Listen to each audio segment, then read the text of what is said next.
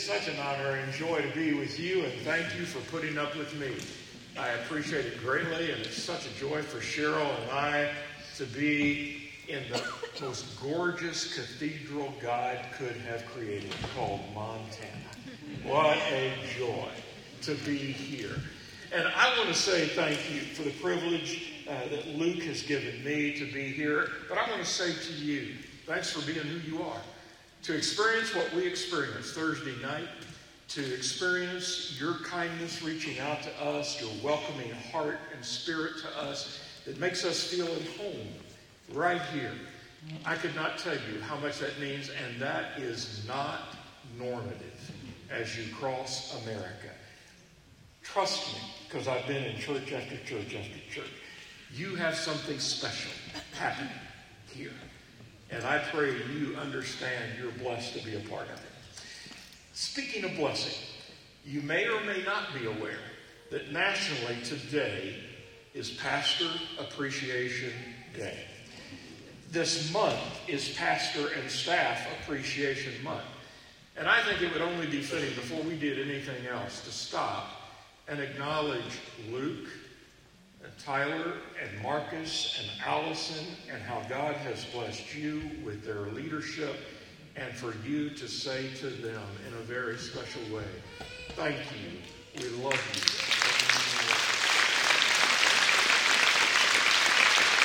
Well deserved. Well deserved. And I hope during this month you'll find ways to let them know how privileged and appreciative you are of them because having been in ministry for many, many, many years, I want to say to you that these are the hardest days I have seen in my entire life to lead Christian ministry that I have experienced in the entire journey. So it's very important that on a regular basis you find ways to say to them, We love you, we support you, we're shoulder to shoulder with you, and boy, you nailed it Thursday night. Well, let's start and get in the Word. If you've got the Bible, or if you've got a smartphone or an iPad or whatever it is you use, please have it handy. We're going to look at Acts 8. And as you get to Acts chapter 8, Mark Twain, the great theologian, said this There are two critically important points in the life of every person.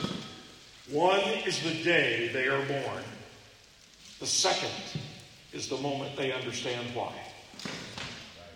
The day they were born and when they understand why. It was in Washington, D.C. several years ago, 1982, as a matter of fact, that the worst snowstorm in recorded history in Washington, D.C. was occurring. On that day at Reagan International Airport, that is called today Air Florida was sitting filled with passengers. There were 79 that day, passengers and crew. They would leave Washington, D.C., headed to Tampa and on to Fort Lauderdale. They could not wait to get out of that just catastrophic snowfall. But the plane was held because of weather conditions for an hour and 49 minutes at the jetway. When they finally were given clearance to back out of the jetway, they found the plane could not back up, for the snow had caked around the tires. And so the pilots thought, oh, let's put on the reverse thrusters. Now that sounds like it makes a lot of sense. But if you don't have a lot of experience in snow laden weather, to put on the reverse thrusters does one thing primarily, and that is it ingests the snow and ice into the engines. On that morning, unknown to the pilots, who neither one, co pilot or senior pilot, had had much experience in snow conditions, unknown to them, it froze the thrust control valve on top of the engines. As they backed out and went to the taxiway, it would be on the taxiway that they would be delayed for another 45 minutes. Now, if you know much about planes, and you know much about what it takes to get lift, to get into the air, you know that an hour 49 minutes at the jetway and another 45 minutes on the taxiway, even if you have been de-iced at least once, you're on the edge of catastrophe and trouble if you wait that long in that kind of weather. It was finally after 49 minutes on the taxiway that air traffic control said, Air Florida, you are cleared for takeoff. And at that moment, that pilot jammed those throttles forward. If you listen today to the air control recording of the cockpit, you hear the right side seat say to the left side seat, Are you sure we need to do this? Do we need to stop before it's too late? The captain dismisses it, they take off, and because those thrusts are, those thrust valves are frozen, they don't really know how much thrust they're getting or not getting as they lift off immediately. All 79 on board know we've got a problem here because the plane begins to vibrate and shake madly. Over on the 14th Street Bridge, if you've ever been to Washington, D.C., it's the number one primary access into the city itself. On the 14th Street Bridge, constantly there are planes going off from Reagan, constantly passing over, but not at 15 feet. And on that day, that plane would hit four cars would kill four motorists and plunge into the ice laden Potomac. Lenny Skutnik was walking home that day. He was a federal employee that worked in the bowels of one of Washington's bureaucracies. And as he walked home that day, because he left his car knowing he would just be in a landlocked situation, he walked toward home and he heard the thundering sound of the jet engines just above. He watched it crash and he watched it only in moments sink below. Now, some of you are old enough to remember when it happened, and you remember that suddenly the news came in. Air Park police came in with helicopters trying to drop lines. Only five of the 79 would live that day. They would drop a rope to a man by the name of Arland Williams. Every time Arland Williams, one of the passengers, got the rope, he would hand it off to somebody else. He would die that day. The last person he would hand it off to was a lady named Kelly Duncan. She was a flight attendant. She was freezing. Hypothermia had set in already. She got a hold of that rope, and Lenny Skutnik saw her just about ready to go under. And he thought, somebody ought to do something. But there wasn't anybody else there than Lenny Skutnik. Suddenly, he threw off his heavy coat, he took off his shoes, and he dove into the ice laden Potomac, pulling Kelly Duncan to the side. She was critically injured. They rushed her to the hospital. And while she was recovering in the hospital in Washington, D.C., a nurse said, Kelly, it's obviously God wasn't through with you yet. Do you know him? the more she got to know the nurse, the nurse would say, Oh, I'm just a follower of Christ, brilliantly disguised as a nurse. During that time, she introduced Kelly Duncan to Jesus Christ. When Kelly Duncan would get out, she would marry a Christian man by the name of John Moore, and Kelly Duncan would become the director of children at First Baptist Church in Perrine, Florida. Think of that. In Jeremiah 29 11, it says, I know the plans I have for you, says the Lord. Plans to prosper you, never to harm you, but to give you hope and an amazing future. Kelly Duncan experienced that. But Lenny Skutnik, let's go back to him. A guy embedded in the bureaucracy of a Washington, D.C. hierarchy. Nobody knew who he was until shortly thereafter, Ronald Reagan acknowledged him in the State of the Union address to the entire nation, called him what he was a hero that made a difference in the lives of others. One man who got out of his comfort zone, who was willing to take a risk, and the rest is history. In Acts chapter 8, you come to a point of a story that is an amazing account Beginning in verse 26, it's about a man named Philip. He had been a lay leader in the church in Jerusalem. He had never been to a cemetery. I mean, a seminary. He had never been to one of those. He, he is just a regular guy. And he helped the church get in a solid position of growth in that early Jerusalem city. The church had grown by thousands, and then the government resented its growth, and they began to choke it and control it. Now, here's the issue of reality about what happens. When pressure comes on, whatever is really inside comes out. That's exactly what happened to the church in Jerusalem. When the pressure came on, what was inside, men and women whose lives had been changed, spread out. And God took a man named Philip and took him to Samaria. It's the last place any self respecting Jew would ever want to go. Why?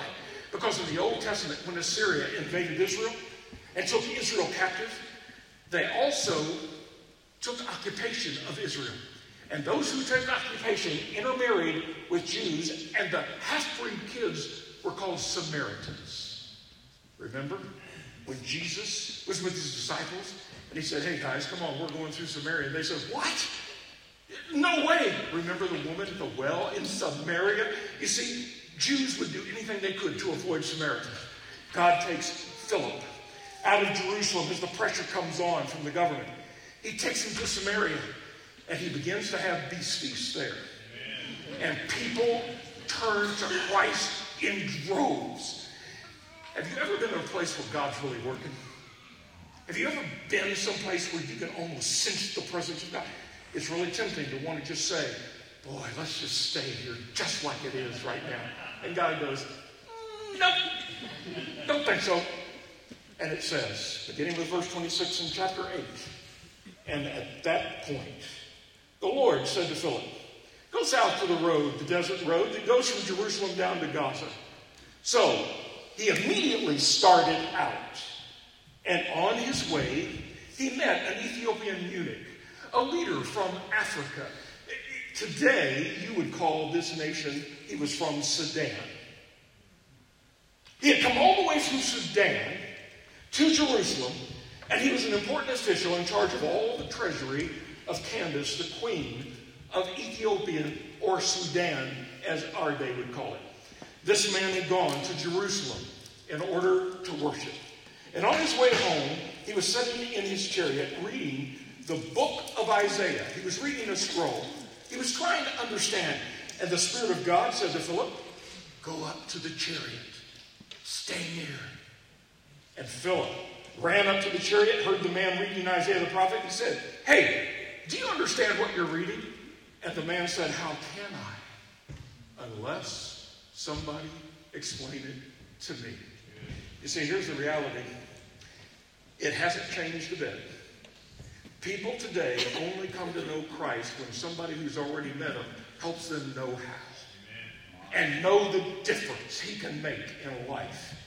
And so, it says, and Philip began with that very passage of Scripture because it says he was reading Isaiah 53. It was prophetic passage saying there was one who was coming, a Messiah, who would be like a sheep led to slaughter. And right there, he began explaining to him this is what it means. This is what it means to you. And this is the difference it can make in you. And somewhere on that road, as that leader from Sudan invited Philip into the chariot with him as he explained what he was reading meant, somewhere that man opened his heart to Jesus Christ. His life was transformed, and he became a brand new creation. We don't know the details, we don't know everything that was said, but we know what the result was. And as they traveled, it says in verse 36 along the road, they came to some water. And the leader from Sudan said, Look, here's some water. What stops me from being baptized? He ordered his chariot to stop, and both he and Philip went down into the water. And Philip baptized him, and when they came up out of the water, the Spirit of the Lord suddenly took Philip away, and he never saw him again. And the man went on his way rejoicing. I want to give you four points this morning. Number one, Philip met a perplexed seeker. Philip met a perplexed seeker. It says this man had come all the way from the continent of Africa, the nation of Sudan as we know it, all the way to Jerusalem in order to what? Worship. It says he was seeking for something to fill the hole in his heart and his life that he found that nothing could fill. He had now traveled all the way to the mid-eastern fo- focus of Jerusalem to try to find an answer. And now he was headed back home, having not found it at all. Philip met a perplexed seeker. I want to say to you, they are all around you in Kalispell, Montana. Perplexed seekers are everywhere you look. They're at your school, they're at your living neighborhoods, they are at your uh, social events, they are at relationships of net networks that you have. They are everywhere. When Cheryl and I met and got married, later God would take us to Atlanta for the first time. And in Atlanta, we moved into a cul-de-sac. Everybody there was Southerners. They all talked like this. They all ate fried catfish. They all had grits. I thought grits were something you put wallpaper up with. I had no idea what those were. And then God took us away. He would bring us back some years later to Atlanta again. This time, Atlanta had radically changed. The Olympics had happened, and Atlanta's complexion was so different. We moved into another cul de sac. Remember the first one was filled with Southerners? Let me tell you about this cul de sac. On the corner was a, a couple from Belize. Next to them was a couple from Korea. Next to them was a couple from Vietnam. There was a couple from India. There was a couple from South Africa. And then there was a couple from the foreign nation of New Jersey. And they all, they all lived, lived in one cul-de-sac. You see, the world that you are living in in Kalispell, Montana, is not the world of your mom and dad anymore. You see, today there are 7.7 billion in the world. Do you understand that by 2050, it's projected that there's going to be 9.5 billion? That's a 25% growth just by, uh, by 2050. In the 1990s and early 2000s in the United States, white people like me, but listen to this, white people like me grew 0% in the United States of America. In the same time of the 90s and early 2000s, African American, Hispanic, and Asian grew by double digit numbers. You see, my world is changing. And it's as though God, who gave us uh, the uh, United States of America, that became the greatest mission sending agency in the history of the world with the gospel of Jesus Christ, evidently didn't think we were doing it fast enough, so he's bringing the world to us. It is amazing how it's changing. Do you realize that today, in kids going to public schools, one out of every five has at least one foreign born parent. Whoa. Whoa, whoa, whoa. Asians today are the fastest growing segment of the United States population. Hispanics are the second fastest growing. Wow, it is a different world. And people say to me, Well, what do you think about this, Bob? I say, I think it's great. Why? Because in Revelation chapter 7, when John sees a vision of what heaven will be, listen to what it says. And then, suddenly, I saw a crowd so great in the number that no man could count it. And they were from every nation and tribe and people and language standing before the throne of God, saying, Worthy is the Lamb and they were wearing white robes and were holding palm branches in their hands, and they all cried out with a loud voice Salvation belongs to our God, who sits on the throne, and to the Lamb that was slain. Listen, ladies and gentlemen, if I'm going to spend an eternity with them, I better start loving them right here. And God wants me to be a part of a kingdom that doesn't just look the same. And He wants the same to you. He had been born ethnic, that perplexed seeker. And many of them you're going to run into will be as well. He had been to the big city. It says he had gone to Jerusalem to worship. It's one of the class cities of that day. Do you realize in America that in 1800, 6% of America lived in rural areas? I mean, in cities. Everybody else lived in rural areas. 6%. By 1900, it was 39%. Today, 82.6% of America live in cities. There has been an amazing movement towards city and urban living in the United States of America. He had been born ethnic. He had been to the big city. Oh, listen to this one. He had been to the big church. Because it says he had gone to Jerusalem to worship. There he had gone to the temple, obviously. And now he came away. Do you know what the average church size is, the median church size is in America? The median church size in America is 75 people. The top 15% of churches in all America, the top largest 15%, is 350 and up. Do you realize you're closing in on being one of the largest churches in America? He had been born ethnic. He had been to the big city. He had been to the big church. I remember when Cheryl and I went for me to be the president of the North American Mission Board in Atlanta, one of the largest mission sending agencies in the world. This is for the first time in many, many years. We went to look and find a church. Because so often before that, churches were looking for us to come to be with them as pastor or staff member. We'll never forget going to church after church after church, visiting. It was an amazing experience. We would go in and have opportunity to worship. And as we did, let me tell you what was in common. Not one time did anybody say, Do you know anybody here yet? If not, why don't you come sit with us? Nobody. Nobody. Nobody would say to us, You're new? Hey, what are you doing for lunch? If nothing, why don't you come have lunch with us? And every place we walked into, and these were some really well known churches, there were people at the doors, and they call those people what? Greeters. Yeah, it was great. Every place we walked into, the greeters were talking to the greeters. and we hardly ever had a greeter welcome us.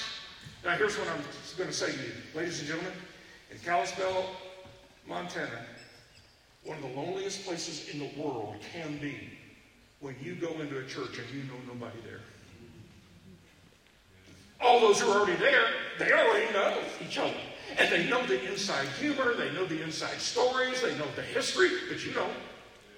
And you sit down, and nobody comes up to you and says, We're so glad you're here.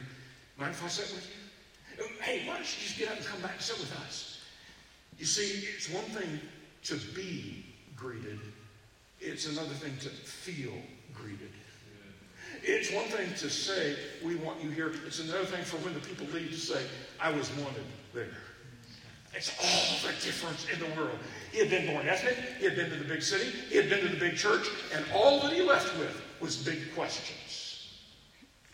Ladies and gentlemen, Kalispell, New Mexico, there are tons of people with big questions who need a church, who doesn't care what the person looks like, what background they're from, who loves them where they are, but loves them too much to let them stay there. And that needs to be you at Veneration.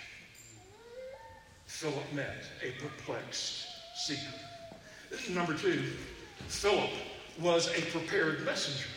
He was a prepared messenger. Never once does it say that Philip had to say, Oh man, if I go up to that chariot, what in the world am I going to say? It just says, God said, Come on, Philip, watch this. You see, Philip, I've not only been at work in your life, I've been at work in his life. And what I'm about to do in bringing you two together, you're not going to believe. In Mark chapter 1, verses 16 and 17, Jesus is beginning to call his disciples. It says he stops by the Sea of Galilee and he stops by Andrew and James and John and he says, Up until this time, you've been fishing. Now, there are a lot of folks here who love to fish. But you also know that when you catch fish, it dies. And Jesus said, from this point on, I'm going to challenge you not to waste your time fishing for that which dies, but catching men and women and seeing them come alive. And it says that they left everything and followed him. Or how about Acts chapter 1, verse 8, when it says, just before Jesus ascends back into heaven, he says, and after the Holy Spirit's come into your life, you'll receive power. And I want to tell you that when you receive that power, you're going to be my witnesses. First in Jerusalem, that's right where you live. Then in Samaria, that's where you have to start crossing some boundaries. And then in Judea, and then in the uttermost parts of the world. He says, I want you to start where you are, be on mission to change your world, and understand you can do it if you're just available for God's use. After all, when he said, You're going to be my witnesses, what is a witness? Here's what a witness is it's not a person who knows everything, it's not a person who has every answer. A witness is simply this it is a person who is willing to straightforward and honestly testify to what they have personally experienced. That's all a witness is. Wow. How about 1 Peter 3.15?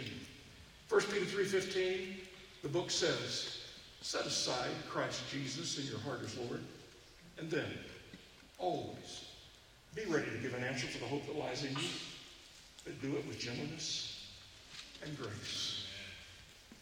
I have some people as I cross the country, when I talk about being on mission where you are, they'll say, Bob, you don't understand. I witnessed by my life. Good. Not very biblical, but good. Because you see, if all you do is witness by your life and you don't include your lip, all you really proclaim and witness to is your own goodness. Because the other person has no idea what it is that's changing you and making you different. Samuel Shoemaker, who was a great businessman, struggled with alcohol, came to know Christ, and Christ transformed his life.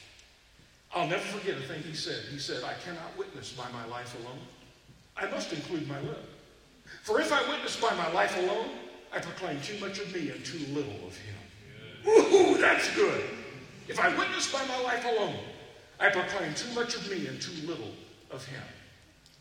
So Philip understood that 2 Corinthians chapter 5, verse 20 says, And we are Christ's ambassadors. It is as though Christ were calling through us for others to be reconciled to him. Cheryl's and my son, Brian, is a diplomat for the United States. He serves in embassies all over the world. He works with ambassadors. You know what an ambassador is? Here's what an ambassador is it is a person who is specially chosen by the sovereign authority of their land to be that sovereign authority's representative wherever they are placed. So when God says you are his ambassadors, it is the sovereign God with all authority specifically choosing you and planting you exactly where he needs you so that you could be his representative exactly where he has you. Wow, what a story. I know some of you are thinking, but, but I, I don't know enough to be a witness. Cheryl, stand up and say hi to the folks. Yeah, that's my bride. 49 years we have been blessed to be together. And let me tell you how she came to know Christ. She was raised up in a church that didn't really talk a lot externally about your personal relationship with Jesus Christ. When she went away to Indiana University, where we met, both we met the Lord and each other there, she said to God, God, I don't know that you exist. I mean, I've grown up in the church, but what I see isn't very transformative. And I sure don't understand how in the world somebody would be willing to die for this. So, God, you've got six weeks.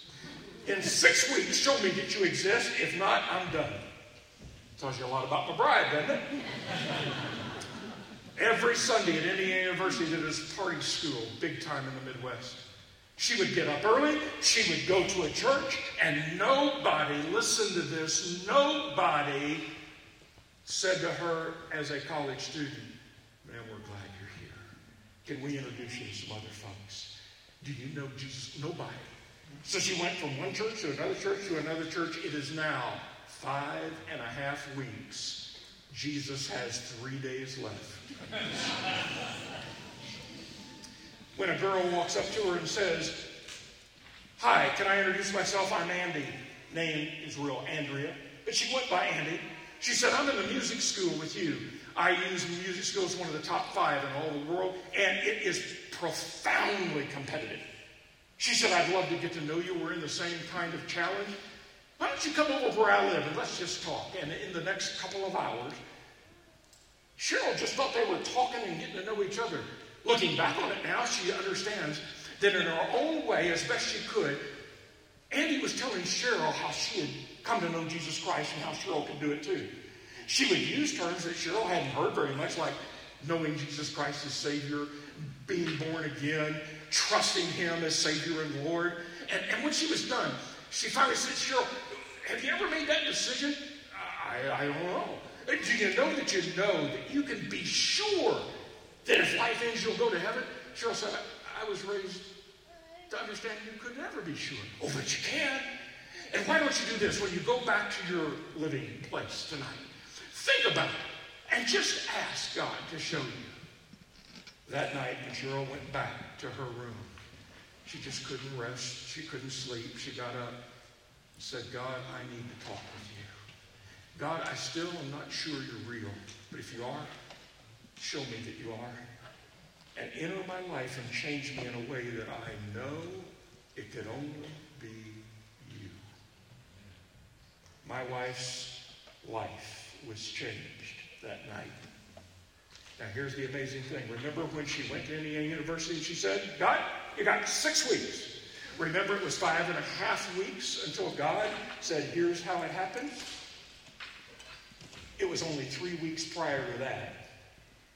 That means it was two weeks after Cheryl said, God, you only have six weeks, that Andy came to know Christ as Savior. It was three weeks later that she shared in her own way, struggling as she could, to my wife, and it changed her life. Listen to me. You do not need all the answers. All you need is a willing heart.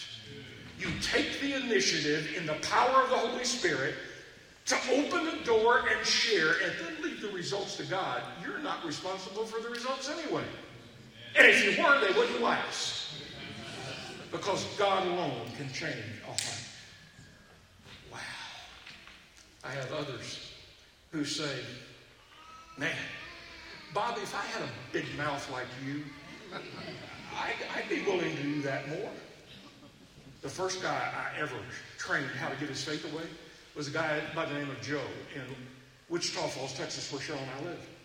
Now, if you've ever been to Wichita Falls, Texas, it's in the panhandle, you know that out there they talk like this.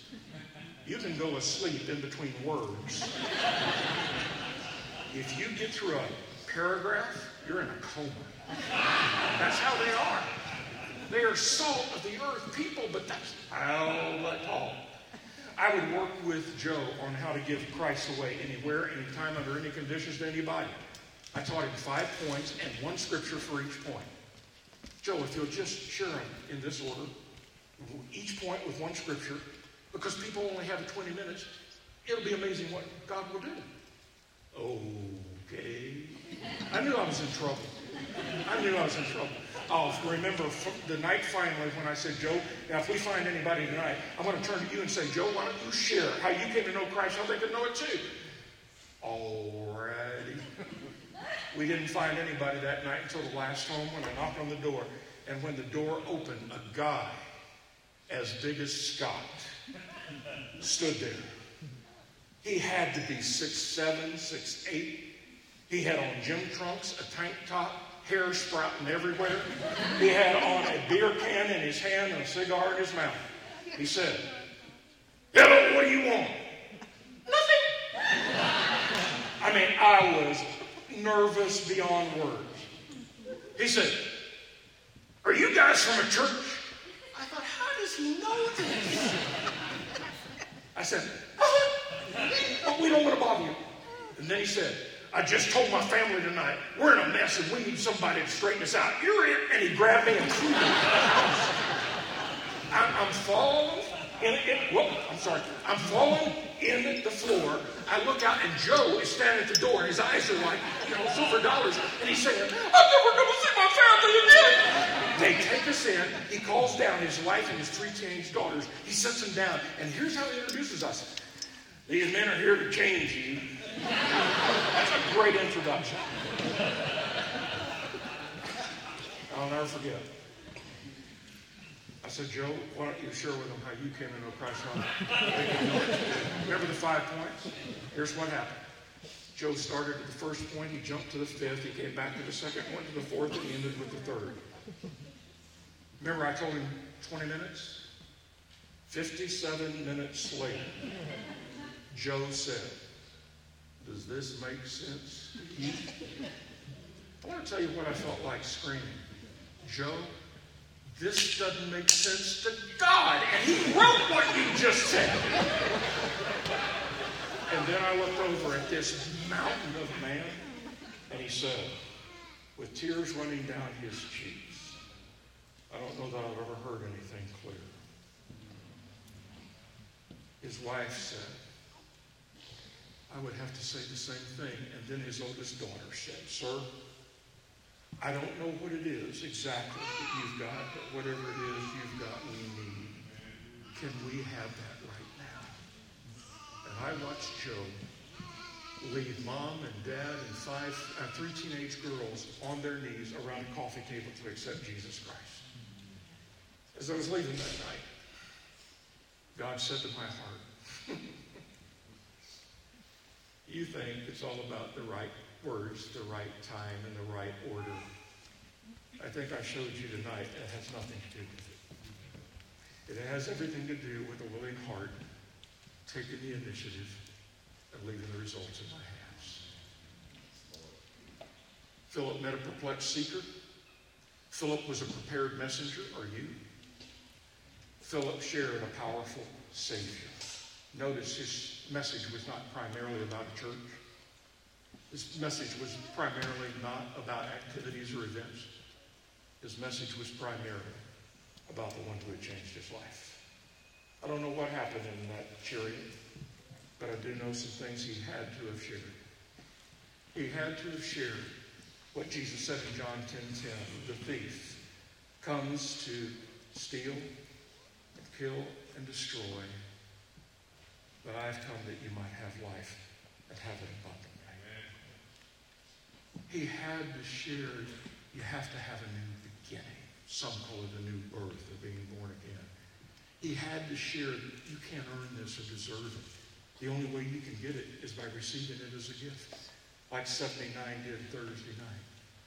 And he had to share that thief that comes to steal and kill and destroy is one called the adversary, Satan, the devil. And he'll do everything he can to destroy and kill you. To kill your integrity, to kill your joy, to kill your life, to kill your marriage, to destroy your future. He'll do anything he can and promise all kinds of good things while he, at the same time, pulls the rug out from under your life. In 1 Peter 5 8, it could be said a different way. Be on the alert because your adversary, the devil, prowls around like a roaring lion seeking whom he may devour. You see, he wants to do anything he can to stop veneration. He wants to do anything he can to stop you. He wants to do anything he can to make you ineffective. He walks around like a roaring lion seeking whom he may devour. I understand something about that, having hunted lions.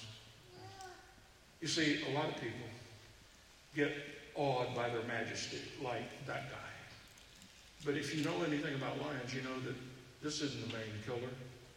The females are in their pride. And they are vicious. And they are machines in killing.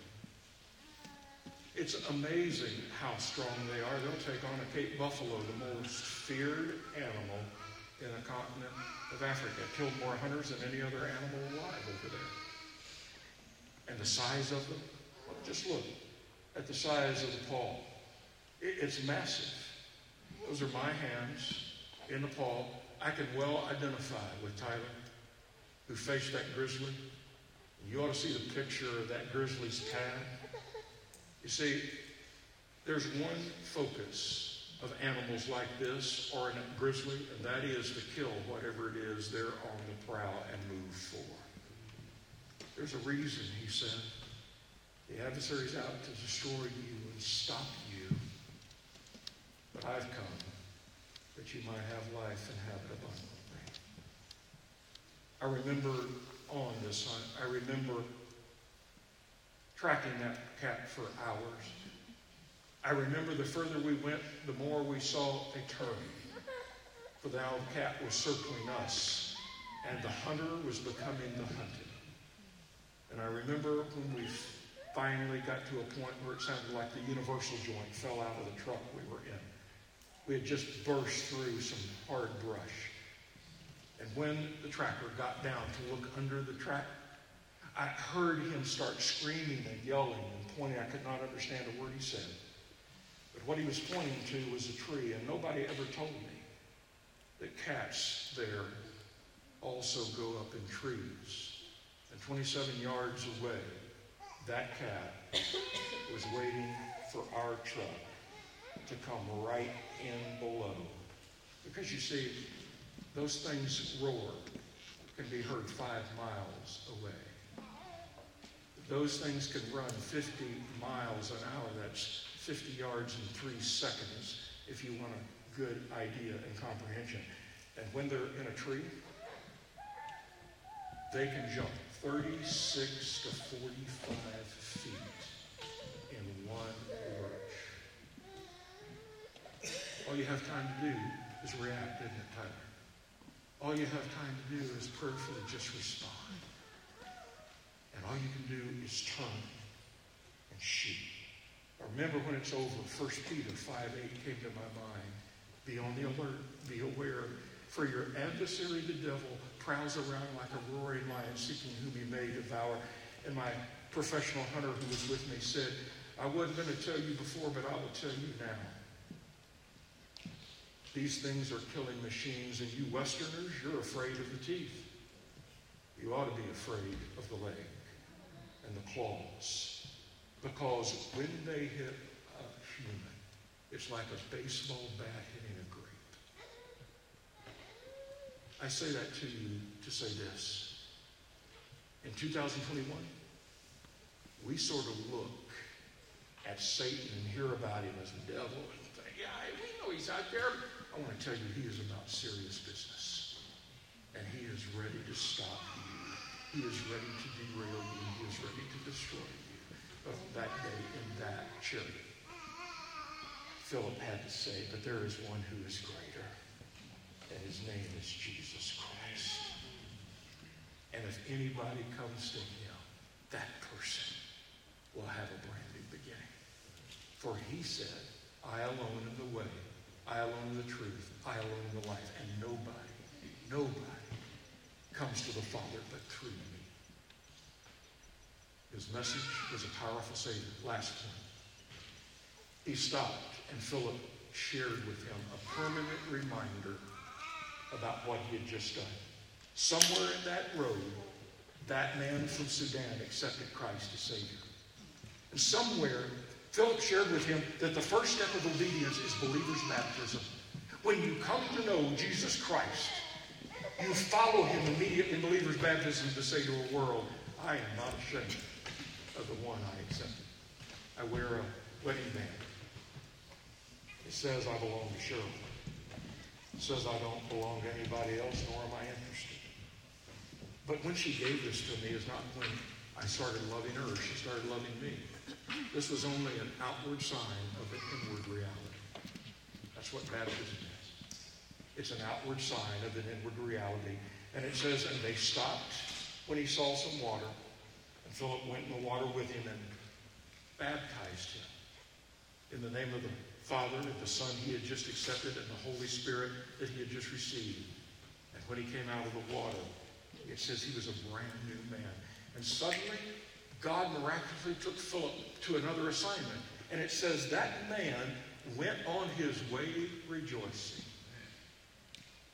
You see, there is a divine order in Scripture. Here's the divine order. Every one of us needs to come to a conviction of our need for Jesus Christ and be willing to humbly say, Lord Jesus, I need you.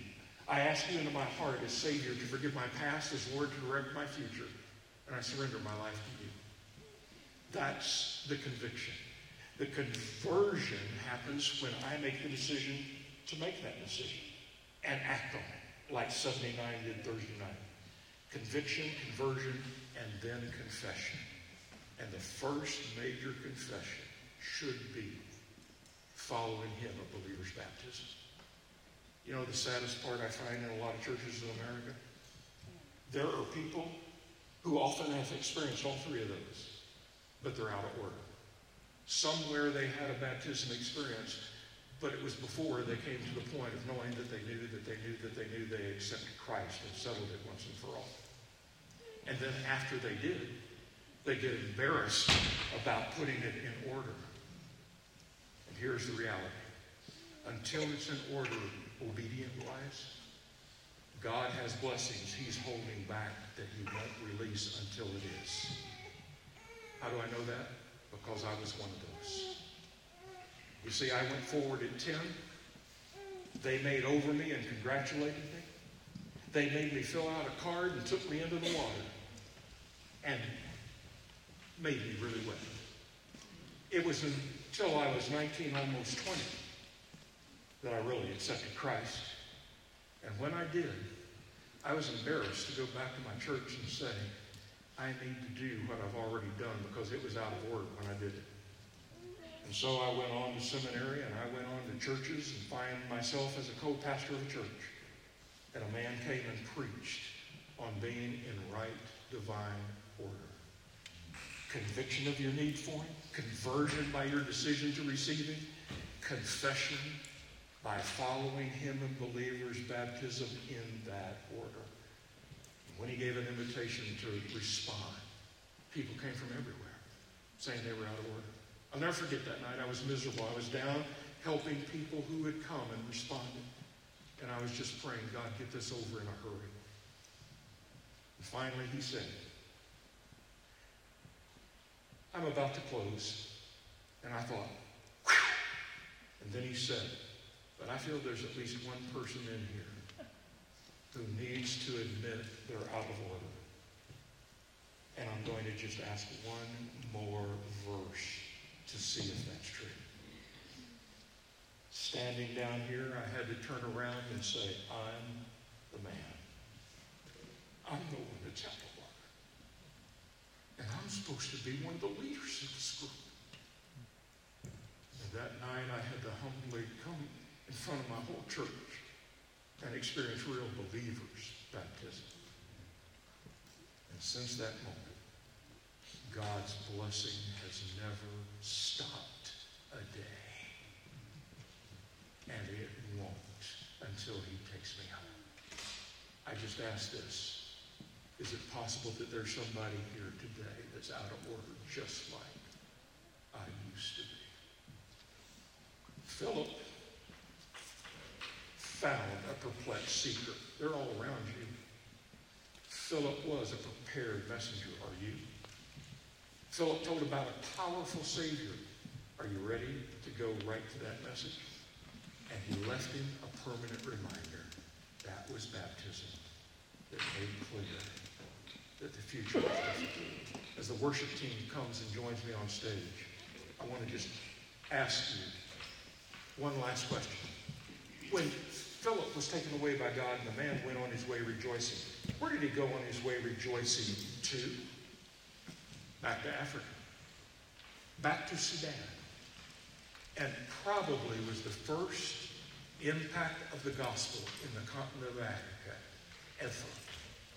It would later be Thomas and Mark, the apostles who walked with Christ, who would also have phenomenal impact in that nation, that country, that continent. But it was the man that Philip met who opened the door of the gospel to the continent of Jesus Christ. So, what difference did it make, ladies and gentlemen, if today is an average day in the continent of Africa? 20,000 people will accept Christ today, and 20,000 people more tomorrow, and 20,000 people more the day after that, and every day of. In 1900, in the continent of Africa, there were 9 million African Christians. What a return on investment from Philip's encounter with that leader, huh? But today, there are 541 million Christians in Africa. All because one man got out of a comfort zone, took a risk, said, I'm going to be on mission right where God's put me. How about you in Calston?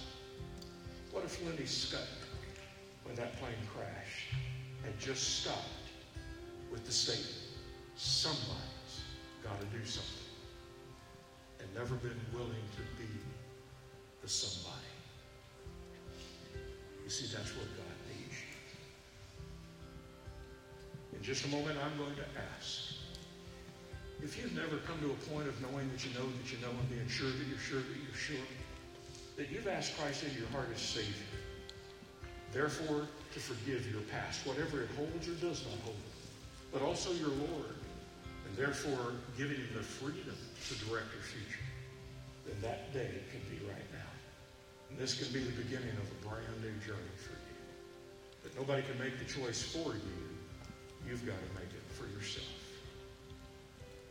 And today, could it be that there's somebody out of order, just like me? And today, you need to say, I need to get it in order. In just a moment, as we stand, I'm going to invite anybody who wants to be sure that they're sure that they're sure, just to step out and step forward. Or anybody who's out of order and wants to be in order because the team here is prepared to work with you in making sure that baptism happens soon. You'll be amazed the difference it'll make when everything's in proper position. Now, I know some are saying, man, public? This is a private thing. Oh, no. You see, this book says, Jesus himself said these words He or she that confesses me before others, that's the person I'll confess before my Father which is in heaven. But he or she who does not confess me before others, that's the person I will not confess before my Father in heaven. So you see, it's not just a private thing. It's a public thing of which no one should ever have a hesitation or embarrassment. Others might say, what will these people think if I do that? I'll tell you what they'll think. Those who have already settled those issues will break into applause because they'll know it's the most important thing you'll ever do in your life. And they will so support you and encourage you and walk with you. Others are saying, man, it's a more convenient time. Over and over in this book, it says now is the day of decision. Choose you this day. Last. You see, I've spoken in arenas to men. And I always hear some say, it seemed like such a long way to just step forward and step up. Well, today, before we started, I went to the top of the bleacher. It's the furthest point away. I walked it. You want to know how many steps it is from the top of the bleacher? It's 35 steps to the front. You want to know how long it takes? It's 25 seconds, walking slowly and measured. So here's my question Jesus Christ, who hung on a cross for you and you and you for hours, and suffered unbearably for you for hours, worth or not worth? 35 steps maximum, 25 seconds at the most to come and say today, I need to make a decision. Would you stand with me?